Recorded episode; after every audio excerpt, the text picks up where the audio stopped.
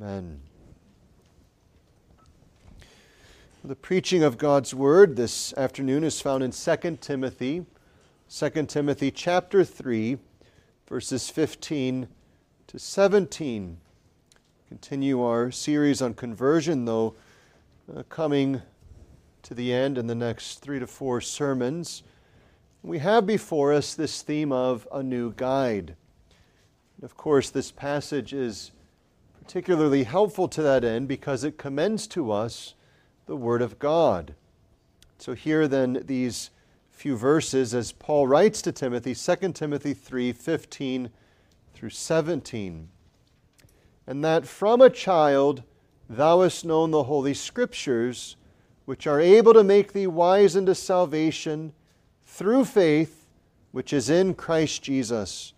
All Scripture is given by inspiration of God and is profitable for doctrine, for reproof, for correction, for instruction in righteousness, that the man of God may be perfect, truly furnished unto all good works.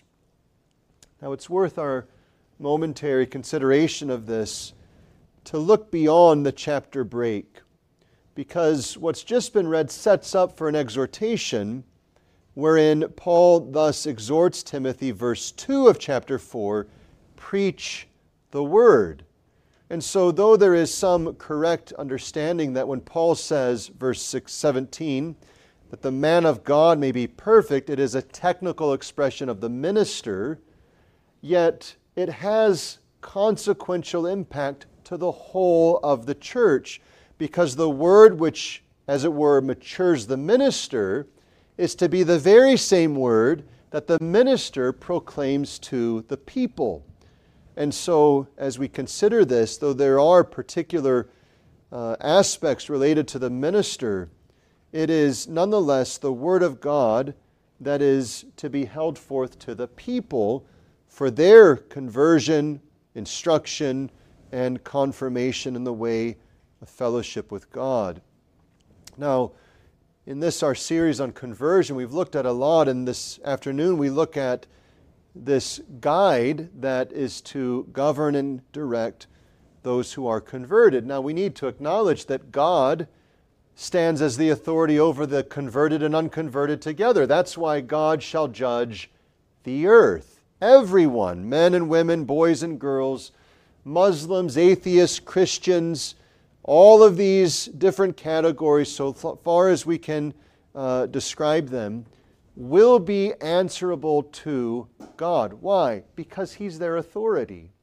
This, of course, we see at creation when God stood over Adam and Eve, gave instruction and commandment, and yet, of course, the fall, as it were, was the wicked corruption of inverting that relationship, where instead of hearkening to God's voice, Eve first listened to the serpent's voice, and then, as it were, to her own desires she took of the forbidden fruit and did eat, and handed to her husband, and he did eat, which pattern then, as it were, continued to all of their children. You and I today have, as it were, by nature, this thought that I stand as supreme. I get to determine what I want to do, and so on. Happens any time. Ask any minister and elder who's been involved in the same, and any church member who has at all had some relationship with others. So soon as one comes under clear scriptural discipline, the temptation is to say, Well, what are you making yourself out to be? Are you saying I have to listen to you as if you're God? And the response, of course, of minister, elder, session, and so on is, Of course not. But we are holding forth to you God's Word.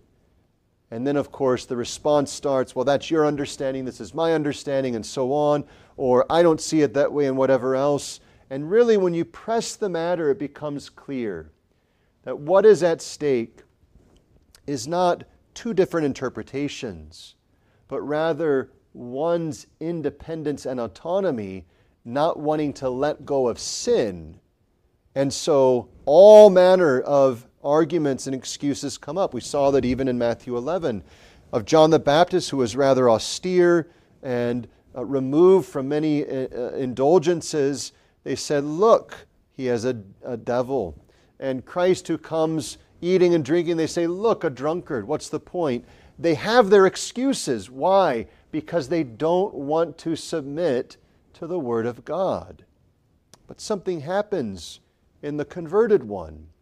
Though imperfectly in this life, genuinely and with evidence, there is a changing back of that original standard, where one who was opposed to God is by God's grace brought back under God. So Christ says, My sheep hear my voice, and they keep my commandments. And so, whereas the fall has perversely inverted the good order wherein life is found by our listening to God and fellowshipping with God and obeying God and trusting God. By God's grace, He renews a man to bring him again gladly, graciously under His authority wherein life and joy is found. There are, of course, those who would say, well, a strict consideration of God's Word is too stringent and suffocating. And really, what is being expressed is this it's suffocating to their lustful pleasures. The Word of God is no killjoy. The Word of God is nothing that removes true, rich experiences of joy. In fact, the Word is full of these things. So, for instance, the Scriptures give us evidence of this. The Word of God is sweeter than honey from the honeycomb. It's not that the Word of God is bitter and makes us purse our lips and make us, us frown and so on. No, the converted one is seen that the Word of God is sweet and is desired. It's better than gold, well refined silver, and so on. It's, in other words, that it's in the heart that the problem lies. The heart desires chaff and waste and wretched refuse and calls it good. That's the unconverted. Where there's death and condemnation. So when you see sinners celebrating their sin, you should force yourself to see men and women celebrating their demise. Whereas the believer, even in their trials and sore difficulties, yet they hold forth and hold fast the Word of God. Why? Because they have found life by His Word. Cannot read Psalm 119 without seeing this most clearly. Now, Paul's writing to Timothy, and notice the text. He says, From a child thou hast known the Holy Scriptures. This should encourage covenant parents because here Paul is appealing to that labor that well preceded Paul's influence over Timothy and goes back to a mother and a grandmother who taught Timothy the scriptures. And so here is great encouragement for us not to be witty and all of those clever tricks and so on, but to be faithful to teach our children the scriptures. And Timothy experienced that, and by God's grace, he brought to, was brought to embrace the same. Notice further in that verse, these scriptures are said to make uh, us able to make thee wise unto salvation through faith which is in Christ Jesus. Now, put this in historical context. Paul is writing to Timothy early on before the whole New Testament was written. But Timothy, as a young man, 20, 30 years old, would have preceded in his infancy the vast majority, if not all, of the New Testament scriptures. He knew the Old Testament from his youth, from his childhood. And what was the message of the Old Testament? What is the message of the Old Testament? It is the way of salvation through faith, which is in Christ Jesus. It's astounding to us today to realize that when you read in the book of the Acts of the Apostles and other places as well, that the preaching of the gospel is an appealing to the Old Testament and pointing out how Christ fulfills these things and how these things were foretold. You cannot read the Gospel of Matthew without seeing this constant weaving together of the passages of the Old Testament brought out in the life and ministry of Christ Jesus. It would be a good exercise for you. Not necessarily, uh, or not necessary, but nonetheless a good exercise for you to try and formulate the telling of the gospel from the Old Testament alone. In other words, can you sit down with the Old Testament and lead someone through the understanding of their sin, of their answerable to God, of the judgment to come, of the need for salvation, of their own sinfulness, of the way of salvation by a mediator who is the Son of God, who is incarnate, who came according to his uh, promise, and so on.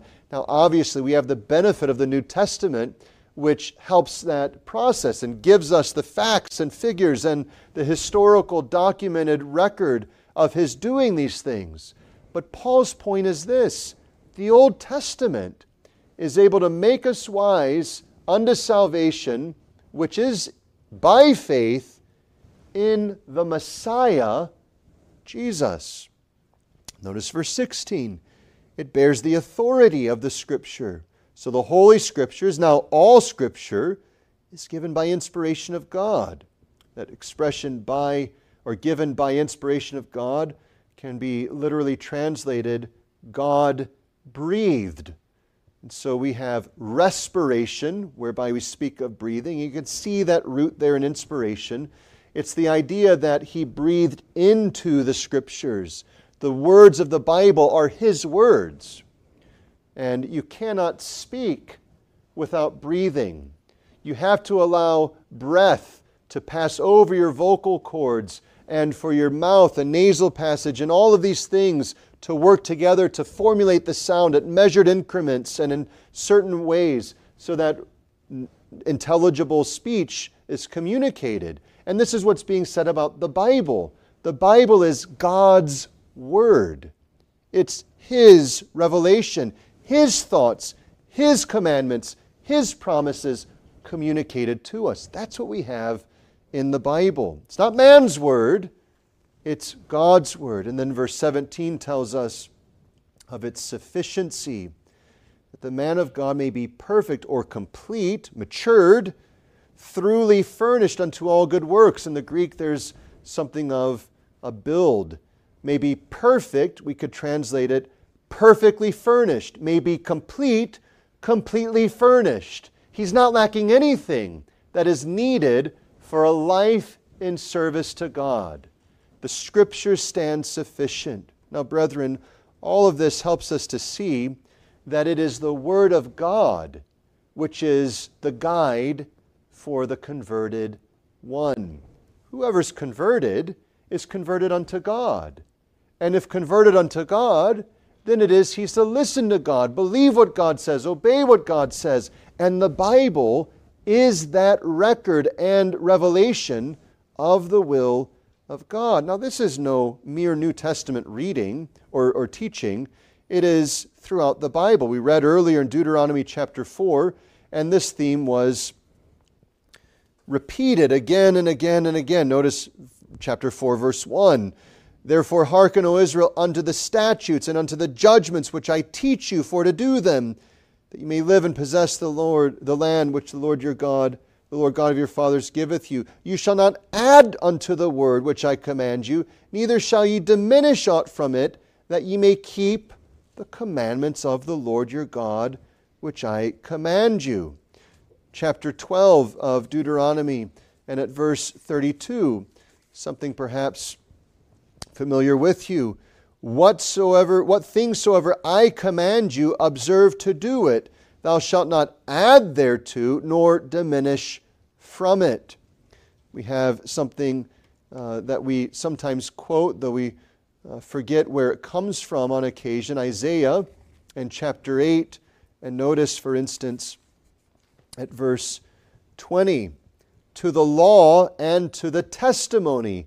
If they, that is, self proclaimed prophets, if they speak not according to this word, it is because there is no light in them. You think as well of the principle as stated in Matthew chapter 28 at the Great Commission, when Christ is sending forth his apostles to preach the gospel to the nations, and he says, All power is mine, all authority is mine. Go therefore and teach all nations, baptizing them in the name of the Father and of the Son and of the Holy Ghost, teaching them to observe all things whatsoever I have commanded you. Lo, I'm with you always, even unto the end of the world. What's the point? It is God's Word alone which is the ultimate authority and guide for the Christian. This does nothing to reduce or remove the fact that Christ, in accordance to his word, has ordained those to serve as helps and under shepherds and to direct us to a better understanding of the word. It is, though, to acknowledge that neither they of the old or they of the new stand in themselves, in themselves as the ultimate guide. They were but vessels through which the Lord did provide his word.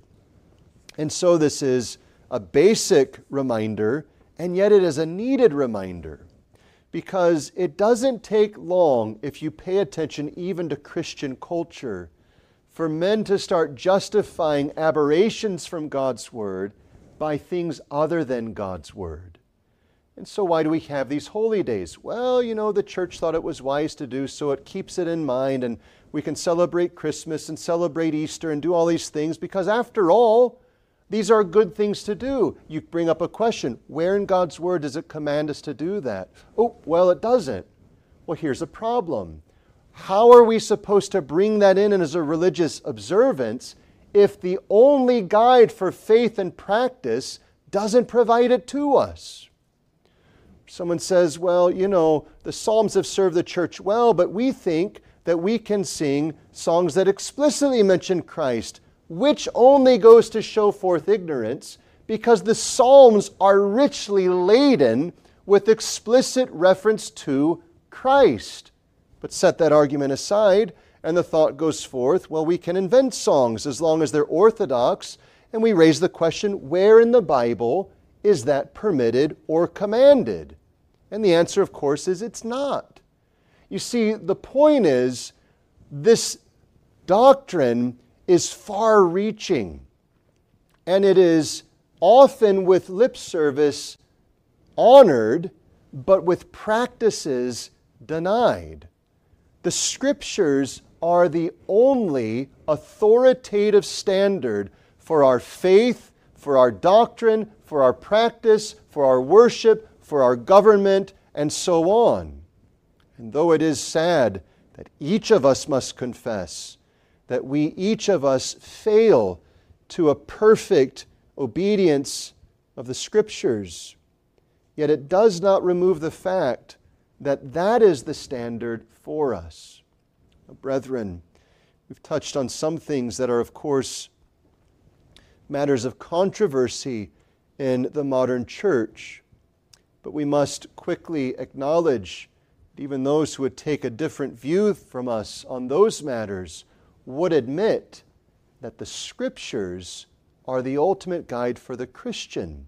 And this is our fundamental point. When one is converted, whereas they may be helped by commentators, whereas they may be helped by pastors, whereas they may be helped by books and sermons and so on, we need to keep it central in our minds the thing that they need and that we need is the understanding of the Word of God. This is why Paul, as noted, will go on to say in 2 Timothy chapter 4, this solemn charge is given to, to, to Timothy. Verse 1. Then verse 2 preach the Word in season, out of season. Why? Because that's what God's people need. Well, three things for us. Firstly, the scriptures are this ultimate guide. Secondly, they are a saving guide. And thirdly, they are a sufficient guide. The First, we've touched on, but we'll quickly review, that the scriptures are the ultimate guide for the converted. To state it in a different way, there's nothing else that is equal to or over the written Word of God. Sometimes we're ridiculed for being what's known as a confessing church, not the Roman Catholic doctrine of confession unto a priest, but that we confess our faith. And so our church uh, upholds and advances the Westminster Confession of Faith. And they say, see, if you believe the Bible, you wouldn't have a confession of faith. And yet, our own confession of faith acknowledges that it's the Word of God itself which stands above every confession, every creed, every council. The scriptures of the Old and New Testaments are the ultimate standard by which all doctrines, private revelations, ministries, and so on are to be judged. And the scriptures themselves commend this. Paul the Apostle goes and he preaches to the synagogues, and as he goes to Thessalonica and is chased away, he then heads to Berea, and he's preaching Christ from the Bible. And they then search the scriptures to see if these things are so. And it's no wonder that by God's grace that many are brought to believe upon Christ. But think of what's taking place there in the book of Acts. Paul is an inspired apostle, hand chosen, ordained by Christ, and he preaches. And he doesn't say, no, no, no, set your Bible aside and listen to me. They're commended.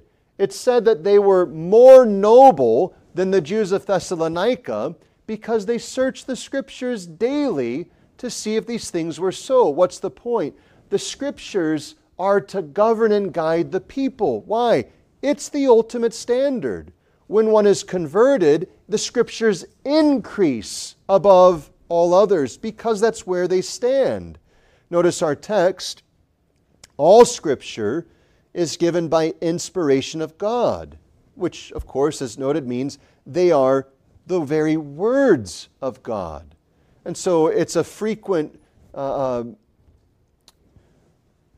expression in the Old Testament, thus saith the Lord. In other words, these words are His words. But that can be said of all Scripture. Now, someone who thinks themselves clever might say, well, that may be true of the Old Testament, but what about the New Testament? Is the New Testament likewise the Scripture? It's not our point to go through and justify every book at this point, but notice as one illustration of this very point in the book of 2 Peter and chapter 3 the New Testament authors realized that scripture was being provided to them.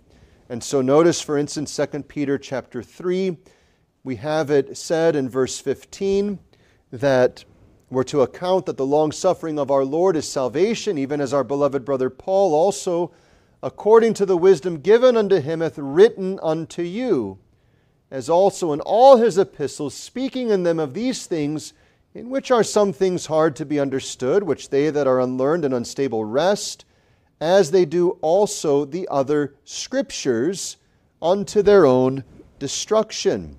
Notice that Paul's writings are placed in the same category of the other scriptures, which to reject and refuse brings forth one's destruction. So Paul's and Peter's present day were bearing the authority of the Holy Scriptures. The word Scripture means writings. And so holy means that they aren't common writings, they are, of course, those which are set apart by God. But why is it that they're the ultimate guide? It's because they are from our ultimate authority, God Himself. They are His Word. Children, you might know this, of course a brother or sister comes to you and says, You need to stop doing that, get it together and stop, knock it off, and so on. They say, Well, who are you to tell me this? And then you refer to your mom or dad. Well, mom or dad told me that you need to stop this. Or you might front load it and say, Mom sent me to tell you you need to come upstairs now. Why do they start that way? Because they realize and anticipate, well, I'm just an equal. Maybe I'm younger and an inferior, but Mom is your authority, and you need to do what mom says. Well, this is what the Bible is. The Bible is the Word of God given us to instruct and guide and direct us. And that, as the ultimate standard, as we note in John's Gospel, Christ says, My sheep hear my voice, and they do what I command. It's His voice by His Word which we hear and which we obey. This should, of course, have an ultimate saturating of all of our thoughts and actions and behaviors because the Bible is that ultimate guide. But notice, secondly, it is a saving guide. And so, in other words, the Bible is not merely a book of morality, of laws, and expectations. It's unfortunate that many turn it into a, the Bible says don't do this, the Bible says do that. Now, the Bible does have don't do and do. And to avoid those things is to refuse our ultimate standard, which is, of course, to sin. But the Bible has something far superior than just common morality. So Paul says, notice verse 15 the Holy Scriptures are able to make thee wise unto salvation through faith which is in Christ Jesus. The Bible alone has this ability. Now, we don't mean that preachers can't preach the Bible and see sinners saved, or that a tract can't be written and passed out and be used to see sinners saved. We mean, though, that whether a mom telling a child, or a stranger telling a neighbor, or a random piece of literature picked up that's written by someone from today or yesterday, it doesn't matter, that if one has that and is brought to faith, it's because what was recorded on that tract or what was said by the mother is something that was revealed in the scriptures. The message of the Bible is a message regarding salvation and such a message as the world cannot discover on its own natural ability. It is the scriptures alone which are able to make us wise unto salvation through faith in Christ Jesus. Notice in Psalm 19, we have the testimony of what creation can do in verses 1 and following as it testifies to the world of the great glory of God and declares the glory of God and so on. But notice in verse 7 it is the law of the Lord, the written word of God that is perfect, converting the soul. Peter tells us, as we referred to this morning, there's none other name given among men whereby we must be saved. John, Jesus tells us in John 14 and verse 6 I am the way, the truth, and the life. No man cometh unto the Father but by me. Now, how do you learn about Jesus? Except by his word. How do you know about Jesus except as his word has told us? Someone says, Well, a preacher told me. How did that preacher know? Uh, my mom told me. How did the mom know?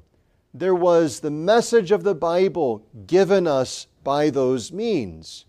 It is only the Bible which can tell us of the way of salvation because it is the Lord's record of the saving way of souls. Notice it is then preeminently a revelation of salvation. Yes, it confirms and condemns us for our sins. Yes, it convicts us. Yes, it points out different structures and ways to set up the church and so on.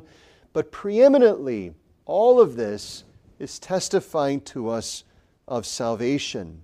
Now, think of that for a moment and realize the tactic of the enemy in undercutting this notion that the Bible is the ultimate guide why would Satan level such an attack against the authority, the inerrancy, the inspiration of God's Word?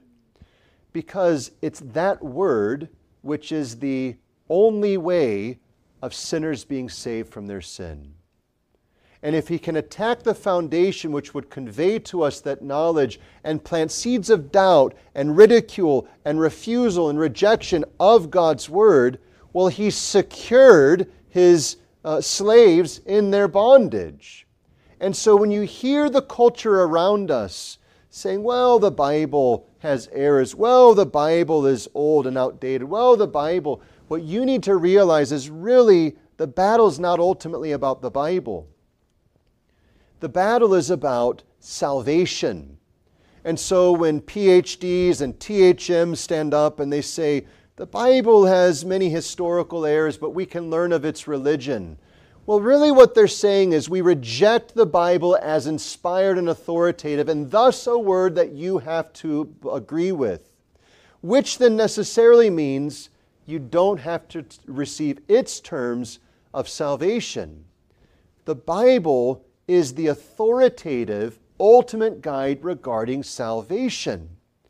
And if men can undercut that, and if Satan is successful in the minds of children and men and women and colleges and seminaries and even churches in planting these doubts in their minds about the scriptures, then it secures damnation because, well, I don't need to believe what the Bible says about salvation. It is, of course, that often, as often is the case, that Satan is 10 miles ahead of where the real debate is. So the same is in like morality issues, abortion. Really, the issue isn't just about abortion, the issue of homosexuality. The issue really isn't about homosexuality. There are all, uh, frequently matters far beyond those cultural issues, but we get sucked into thinking that's the battleground. Well, it may be where the great heat of the moment is, but it's often that there are massive things undercurrent that are at work in those moments. The same is true about the Bible. When it is that the Bible is rejected and refused and ridiculed, Satan's eye is not just on the Bible, it's on the souls then that will be guaranteed to be left in their sins. Because the scriptures are able to make one wise unto salvation. So soon as one comes and acknowledges this is God's word, now it is that they realize they have to do with God's claim and the only way of seeing their souls saved. But notice the message of this guide is a message not through self righteousness, but rather through faith, which is in Christ Jesus. And it's not just that it's able to make us wise unto justification through faith, which is in Christ Jesus, but the whole of all of salvation so, our justification is that whereby God declares us righteous through the imputation of Christ's righteousness unto us, received by faith alone. But another aspect of salvation is our sanctification, whereby we, through faith in Christ, derive from Him all of the graces and virtues as we by faith embrace His promises. And the Scriptures teach us that as well.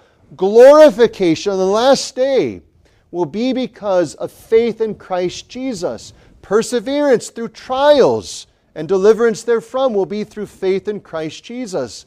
The Bible gives us all that is needed regarding Christ, who is able to save us in all of these ways through faith in Him. It is a saving guide. It saves us from what we deserve in our sins. Notice then, thirdly, this ultimate and saving guide is likewise a completely sufficient guide. Sometimes it appears still today, but about 10 to 15 years ago, it was quite the movement in some so called churches to put up a sign that had this picture of an ellipsis with a comma saying, God is still speaking. Now, what's interesting is we believe the same. We believe that God is still speaking, but that He's speaking through the inspired Word of God, written, inscripturated, unchanging. It is inerrant and infallible, and He speaks to our generation by these words. But those so called churches are the very churches today that fly the pride flag and other such abominable practices are done because their point in that movement was to say, well, the Bible's a helpful start, but we have more revelation from God today by which we can search the culture and search, you know, psychological and so on studies and come to determine what is true and what's wrong. And so we can reject certain things as well. Those were short sighted claims of Paul and of Peter and even of Jesus Christ, or at least those who wrote about Jesus Christ. But what we know today, as we stand in a better light, is God is now showing us that those things which they forbid are actually permissible. What is actually taking place is a revelation to us that they refuse the Bible's message. The Bible claims to be the authoritative, the inspired, the ultimate guide as God's very word. And as God is eternal, wise, good, and true and holy, so his word is likewise.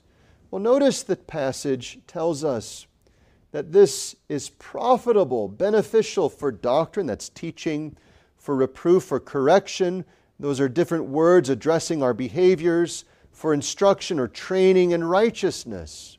And so it touches on what we believe, how we live, and how we're then to live.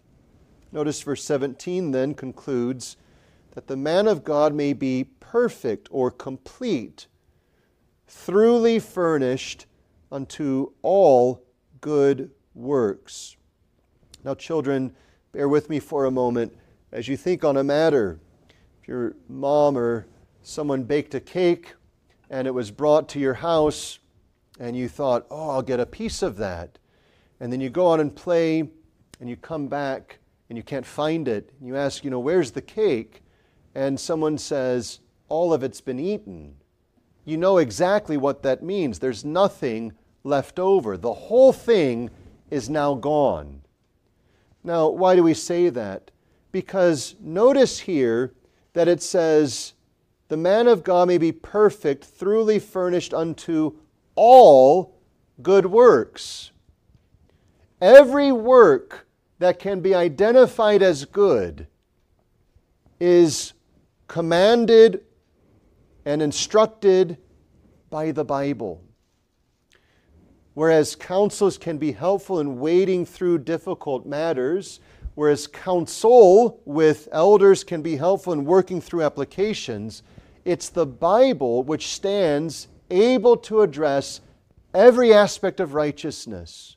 Not only all good works in a temporal time of Paul's day, but absolutely all good works.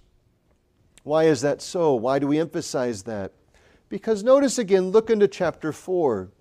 Verse 2 Preach the word in season, out of season, reprove, rebuke, exhort with all suffering, long suffering and doctrine. For the time or the season will come when they will not endure sound doctrine, but after their own lust shall they heap to themselves teachers having itching ears, and they shall turn away their ears from the truth and shall be turned unto fables, so on. Paul knew that times would change. He didn't say, therefore, adapt your message to the changing times. He said, when that time comes, you're still to preach the word. When men flock unto the preaching of God's word, you're not to say, well, how am I going to sustain this? How do I build a bigger building and continue to bring in the finances? Well, i have to sort of soften this and that and the other. And so I'm going to soften his word. No, preach the word in season. What about when people leave? What am I supposed to do? Am I supposed to change the emphases and, you know, sort of conveniently look past some things that people are saying I'm leaving about? And Paul says, no, out of season, preach the word. What about when they're flocking unto others, false teachers? Can I sort of soften it then? Can I just sort of play along and not really fully all out compromise, but just a little bit? And Paul says, no, the time's coming when they're going to seek out people because they have itching ears. But he says, you're to preach the word because what they're doing is they're turning away their ears from the truth. Do you hear that word? the Word is equal to truth. The Word of God is truth. To turn from His Word is to turn away from truth. So it is sufficient then as the true and ultimate and saving standard to guide us in all things. All divine doctrine that we require to know and believe unto salvation is here in God's Word. All holy practice, which is right and good for all those who would follow God, are here in God's Word. All gracious and provided uh, helps are here in God's Word. Everything the Christian needs for a life of faith and holiness is found in God's Word. That's why so frequently you find these testimonies. Don't add to it, don't take away from it. And in fact, when you go to the end of the book of Revelation, which is not only the end of that book, but the end of the Bible, it gives severe warnings against any who would add to or take from His Word. Why? Because it's this Word and this Word alone which is the divinely authorized guide for the whole of the Christian life. Where does this leave us then? Well, brethren, when you and I are converted, we have, as it were, a new world opened unto us of life. And it may become easy for us to presume, well, this is just going to be a natural experience and so on. We're just going to sort of grow. But really, what we need to see is once converted, it's then that we have to be most diligent to search out the scriptures. It's not that we're converted and then we sort of slough off and become casual and indifferent. No, once converted, we say, This is God's Word. Paul was writing to a minister of the gospel, and he was exhorting a minister of the gospel to give himself diligently to the ministry of the Word. And if that's true of a minister of the gospel, surely it's true of those to whom he would minister, that the Word of God would be central in their lives. It ought to be a grand exposure whenever people turn away from the Bible to lead professed Christians, professed churches of whatever denomination in a way that is contrary to the Bible where are they being led? They're not being led to the truth, they're being led to error. Brethren, this guide is the guide for the Christian. This is important because your conscience is not your guide. Your conscience can be misinformed. Your conscience needs to be informed by this word. So it's not conscience, Bible, and then others. It's Bible, conscience. Our conscience has to be brought under and informed by God's Word. It's not grandfather and ancient church tradition and other such things. It's the Bible is central. Whatever differences we have with Billy Graham, he was right when he was ridiculed for, as he was accused to do, if you go forward, you'll set the church back a thousand years. And he said, Oh, I hope far better to set the church back 2,000 years to the scriptures of the Old and New Testaments. When John Knox was in Frankfurt, exiled with Marian, uh, the Marian uh, persecuted church, he was contending for the purity of worship according to God's word. And the Anglicans then came and said, This church will have the church, the face of an English church. And Knox said, Would it not be better that this church has the face of a Christian church? The church is not to be governed by tradition. The church is not to be governed by this liturgy or that ancient liturgy. And it's astounding to us when you hear people say, oh, and they're giddy with joy and say, we've discovered a fourth century liturgy that had all of these adornments and activities. And we say, who cares? because we have the Bible, which is the Word of God, which is sufficient for every good work. Paul doesn't say it's sufficient for most things apart from the way we're to worship Him. For that, you'll have to go to the third and fourth century, to Roman Catholicism and Eastern Orthodoxy, and all of their pretended ancient liturgy and so on, and then you'll know how to worship God. The Bible is sufficient for everything the church needs such that if it is contrary to or an addition of, we have no hesitation in setting it aside. Why? Because the scriptures are sufficient. But, brethren, this is also true of private and personal living. The Bible is sufficient to fortify you against temptation. It's helpful, we don't deny it. It's helpful to read great books. There are several books that every Christian should read who knows English. But, brethren, they're only helpful insofar as they open to us God's Word. This is where their true power is found. So you think of a book like Mortification of Sin by John Owen. Why is that so powerful for us? Because he's so clear in opening the Scripture's teaching on the way of putting sin to death by God's grace. That's why it's helpful. It's not because it's from John Owen. It's not because it's been republished this many times or it's published by the Banner of Truth. It's because it is saturated with scriptural insight into the way of putting to death your sins by grace. That's where the standards of help are found. As the Word of God is opened, that's where you must be driven to the Word of God. Does this not explain why people once converted take up God's Word? And yet you can set up the most plain, clear instruction to an unconverted person, and the Bible sits on the bedstand with dust collecting for weeks. And you ask them, What have you read lately? Ah, well, you know, ah, I listened to a verse the other day. You say, Okay, well, that's something I suppose.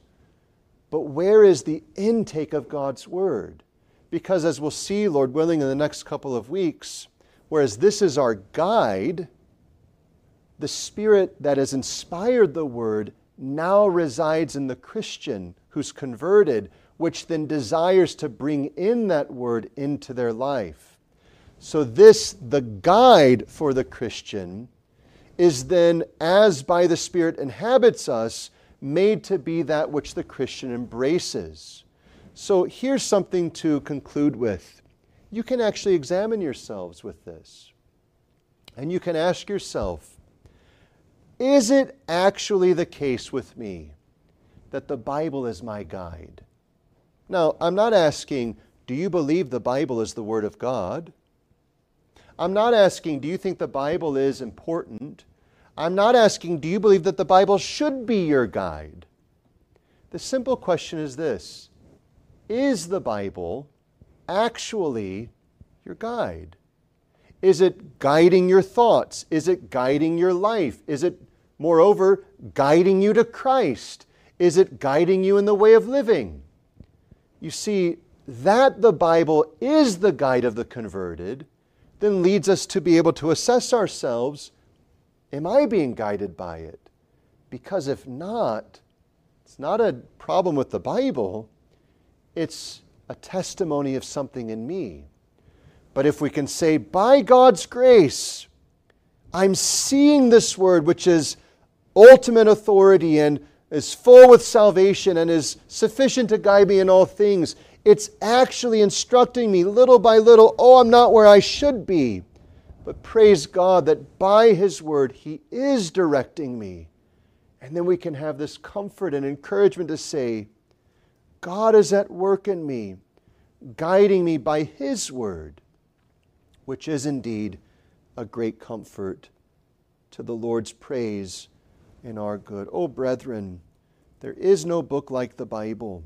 Some of you are readers. You can read all sorts of books.